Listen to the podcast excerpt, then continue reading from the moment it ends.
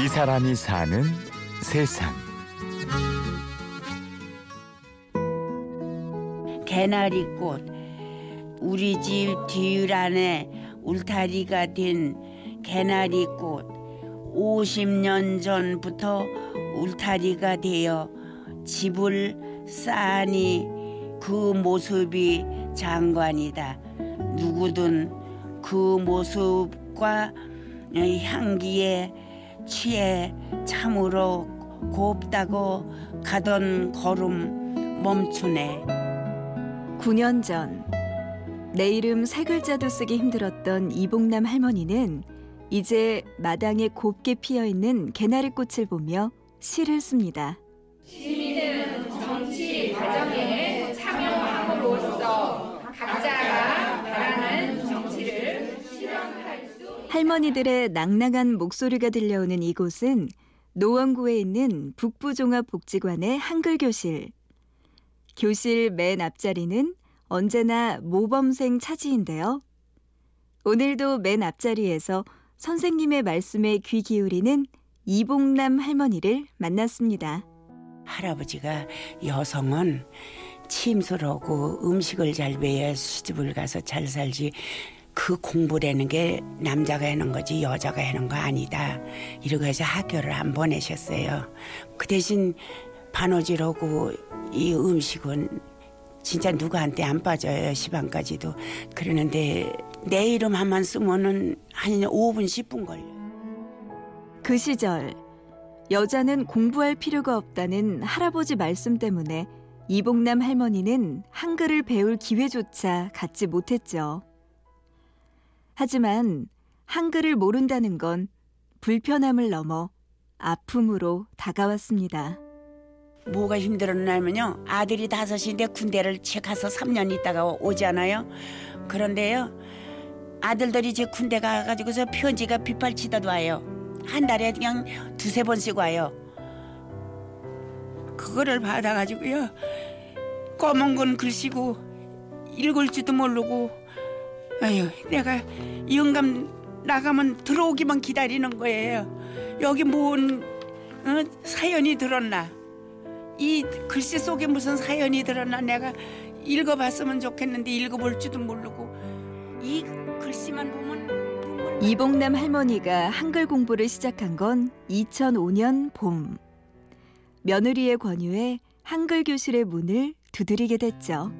선생님의 문을 빼꼼히 여는데 이렇게 들이다 보니까 백발 할머니들이 가득 들어앉았어요. 아주 빼곡하게 세상에 나도 와도 되는구나 마음으로 그래고서는 있는데 들어오래요. 선생님이 저 뒤에다가 다 앉히더라고. 할머니 이름만 쓰세요. 그러더라고요. 맨 꼭대기다 이봉남 이봉남 이렇게 써주셨어요. 아, 처음에 연필 두는 것보다 한 시간쯤 정도 쓰니까는 조금 빨라져요 글씨가. 뭐 나도 그럼 할 수 있구나 그리고요. 처음으로 내 이름 석자를 쓰게 된 날. 그날 밤 할머니는 공책 두 권 빼곡히 이봉남 세 글자를 써내려갑니다. 초저녁에 한잠 자고 가면 12시, 1시 이렇게 돼요. 그러면 그냥 아침 5시, 6시까지 나올 때까지 그놈 걸다 썼더니 하루 지니까 그걸 다 쓴 거예요. 또 공책을 또 사, 애들 보고 사다 달려서는 썼어요. 그래서 두 권을 내 이름 두 권, 기억년 두 권 이렇게 해서 가지고 그 다음에 갔더니 할머니 써오시네. 난 이, 이런 할머니는 처음 본다고. 한글에 눈을 뜨자 이봉남 할머니 앞에 펼쳐진 세상은 배우고 싶은 것, 공부하고 싶은 것들로 가득 차 있었죠. 시험지에다가 구구단까지 써달래서. 써가지고 그 두 가지를 적고 적고 적고 접어서 구까지 보이게 이렇게 접어가지고서는 불어놓은 설랑들이 이불 속에서요. 이렇게 쳐들고서는 그냥 큰 소리로 막 읽었어요. 주민등록도. 하나 앞치마 주머니 속에서 꺼내서 밤이면 읽고 불뗄 적에 조용하면 읽고 구구단하고 주민등록하고는 그렇게 해서 머리에다가 입력을 했어요. 주민등록번호를 외우고 구구단을 외우고 일본어도 배우고 한자도 배웁니다. 뭘 배고 싶은 게 이게 제일 배고 싶어. 한문. 한문책을 어, 우리 아들이 찾아다 주더라고요. 저 책에서.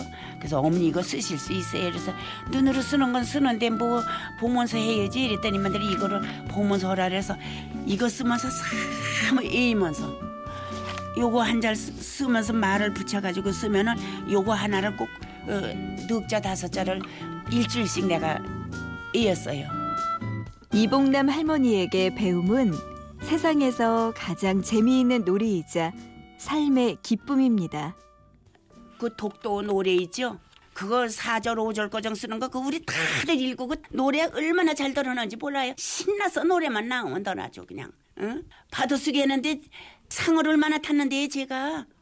야 이제 우리 이봉남 어머니는 졸업장 타셨지만은 이제는 안 오셔도 돼. 아니요 안 오면 이거 다 잊어버려요. 나 죽는 날까지 올 거예요. 이랬더니 막 배꼽 을. 아유 너무 재밌어요 배는 게. 나 죽는 날까지 배우고 싶다는 이봉남 할머니. 공책 첫 장에 정성스럽게 필사한 양사원의 시조는 이봉남 할머니 자신에게 보내는 글일지도 모릅니다. 태산이 높다 하되 하늘 아래 메이로다 오르고 또 오르면 못 오르리 없건만은 사람이 제 아니 오르고 매만 높다 하더 이 사람이 사는 세상. 읽고 쓰고 배우며 세상과 소통하는 이봉남 할머니를 만나봤습니다. 지금까지 취재 구성의 손한서, 내레이션의 구운영이었습니다. 고맙습니다.